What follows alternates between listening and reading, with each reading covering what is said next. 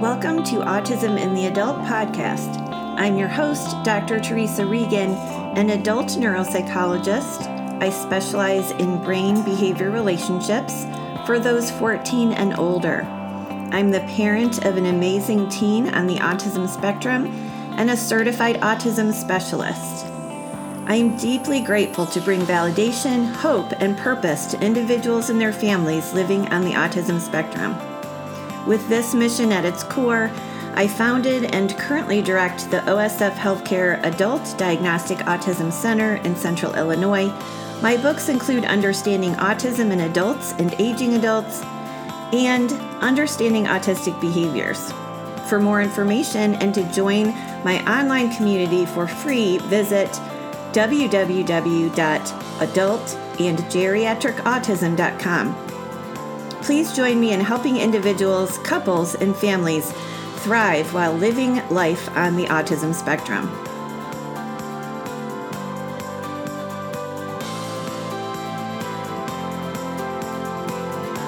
Hi, everyone, and welcome to this episode of the podcast Autism in the Adult.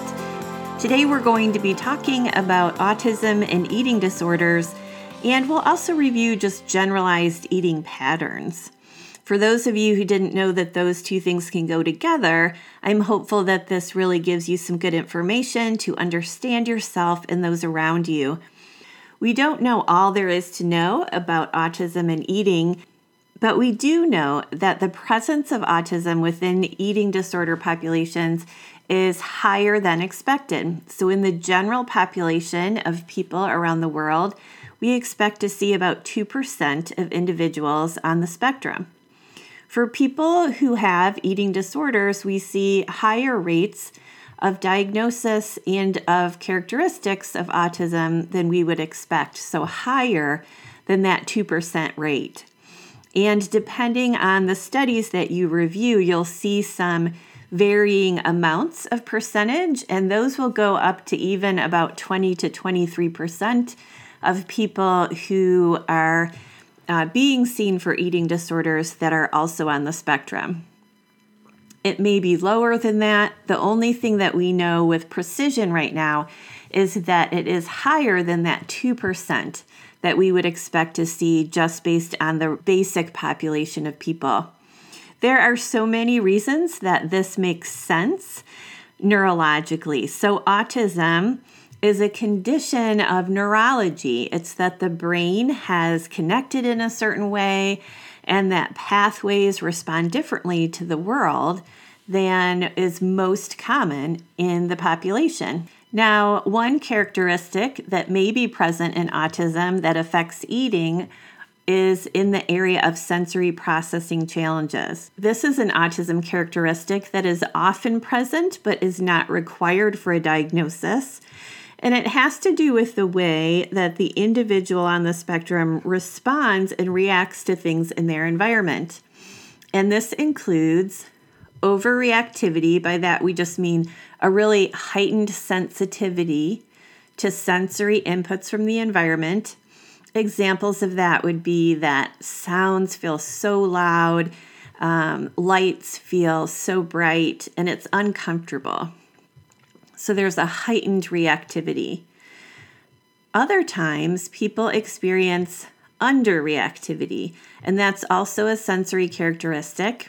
So someone might not notice if the fire alarm goes off. Uh, they might not notice if the lights are on or off. They're just kind of underreactive to that stimulus in the environment.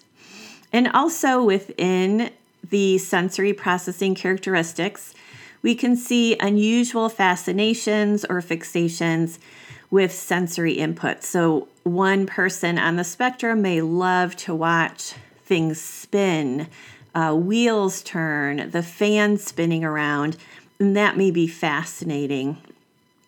Another person on the spectrum may love to hear certain sequences of sounds, and they may babble those sounds, or speak those sounds, or sing those sounds, or they might listen to a certain tune or cadence over and over because the sound sequence is fascinating. It's very common for people on the spectrum to have overreactivity to some inputs, for example, sounds or touch, and underreactivity to others. So, someone might be underreactive to the sense of cold and they go out in their shorts in the winter, or they may be underreactive to pain and not realize that they're sick or injured until much later. For individuals on the spectrum who have this heightened sensitivity to touch inputs in the mouth, so this is texture. Oftentimes, the reactivity to food has to do with the texture of the food um, rather than specifically the taste or the smell, although sometimes all of those combine.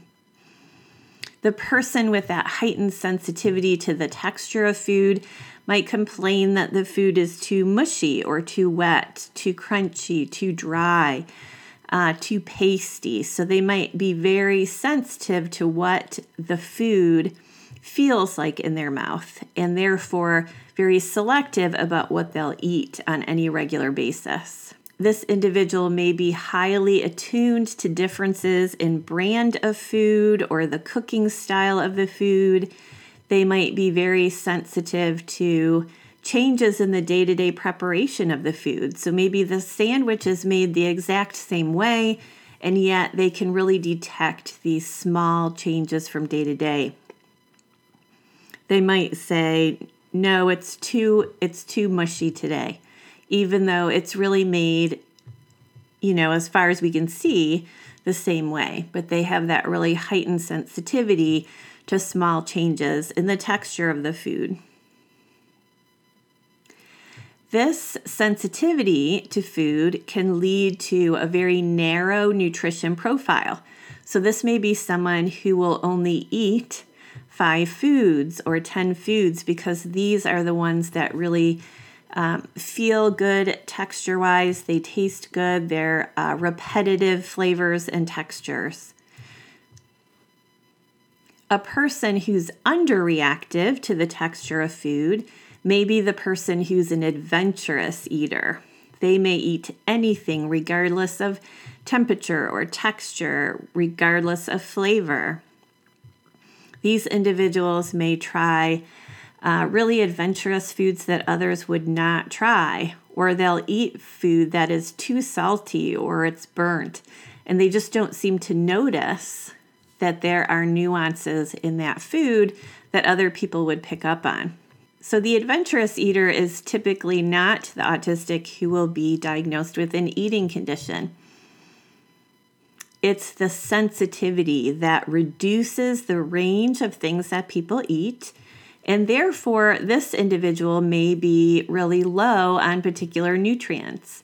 They might be low on protein or vitamins, and those nutrients are important for the brain itself. So, it's kind of this circular struggle where sometimes there aren't enough nutrients, and that makes things a little bit harder for the brain to think and work efficiently and clearly. Years ago, I met with an individual who had medical conditions that were impacted by nutrition. And one of those conditions was diabetes. And I asked her what she eats and she said that she eats mashed white potatoes.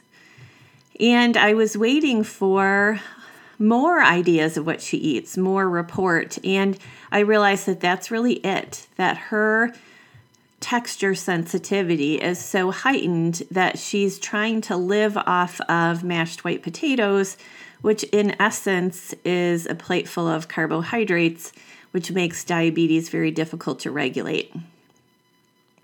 What didn't help her were doctors telling her to eat a wide variety of food because texture wise, she really couldn't support that process of getting in these other textures and fibers and nutrients.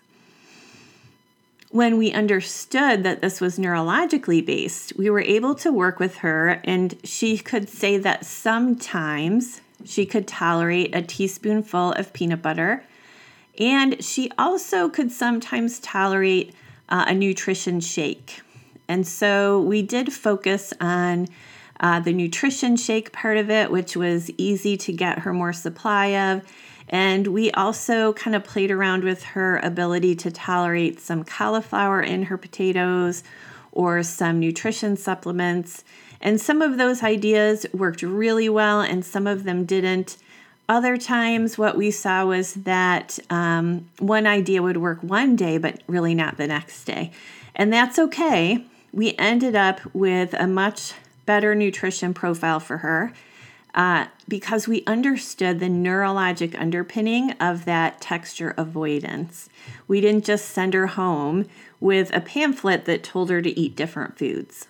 I had another client that told me that she can tell what kind of a day she's going to be having um, by what it feels like to brush her teeth in the morning and what it feels like to eat breakfast. That those textures in her mouth first thing in the day kind of gave her a summary sense of what her body's reactivity was that day. And it's kind of that same feeling that the body can be quite reactive to its environment, and that feels draining, it feels um, anxiety provoking.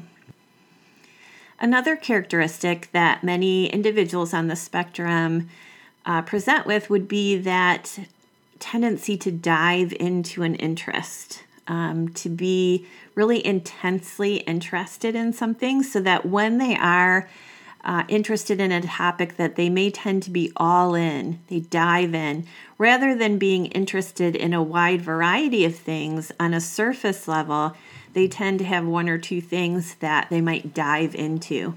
Again, this is not a characteristic that is required for a diagnosis, but for autistics who tend toward that pattern, they may have this intense interest in things related to food or weight. Some will be intensely interested in nutrition or health, physical activity and exercise, and sometimes also just the particular body type that they have, the way that their body has changed over time. They may really take a lot of measurements. They may take tallies of calories or uh, meta nutritive data. So I had this much protein, I had this much carbohydrate, and and all of this may be tracked over time. And so it can be part of this very intense, kind of detailed approach to the topic of nutrition and exercise. You can see how someone who has this approach can also end up having a limited range of nutrition or very strict rules about eating or not eating.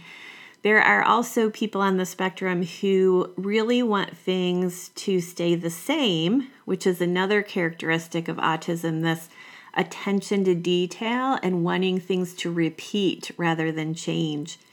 And this can add to this profile of restricted nutrition by having all of this intense focus on the detail of what they're eating and really not feeling flexible about the number on the scale or what they measure um, in certain circumstances.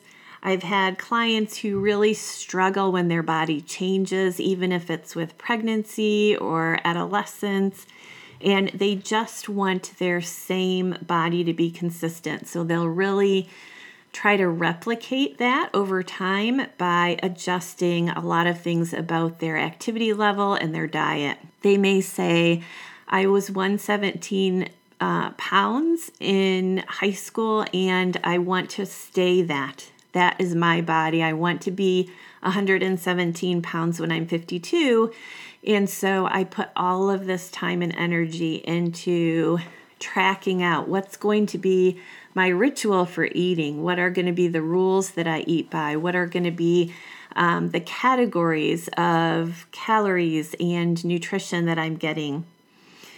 Now, sometimes this focus on nutrition can be helpful, but for the autistic, where it really goes very far and lacks flexibility, it can lead to uh, real problems where the person is just consumed with this intense focus about nutrition and intake and body image. So, for the autistic that has all three of those characteristics the sensory processing, the intense interest, and the real commitment to things not changing, things repeating, and things being um, ritualistic in their approach to eating, you can see how that this would put the individual at risk for having an eating profile that really does not promote their well-being and having a lot of intense focus on details related to their body image and to their intake um, as well as just that tendency to maybe avoid certain foods because of textures.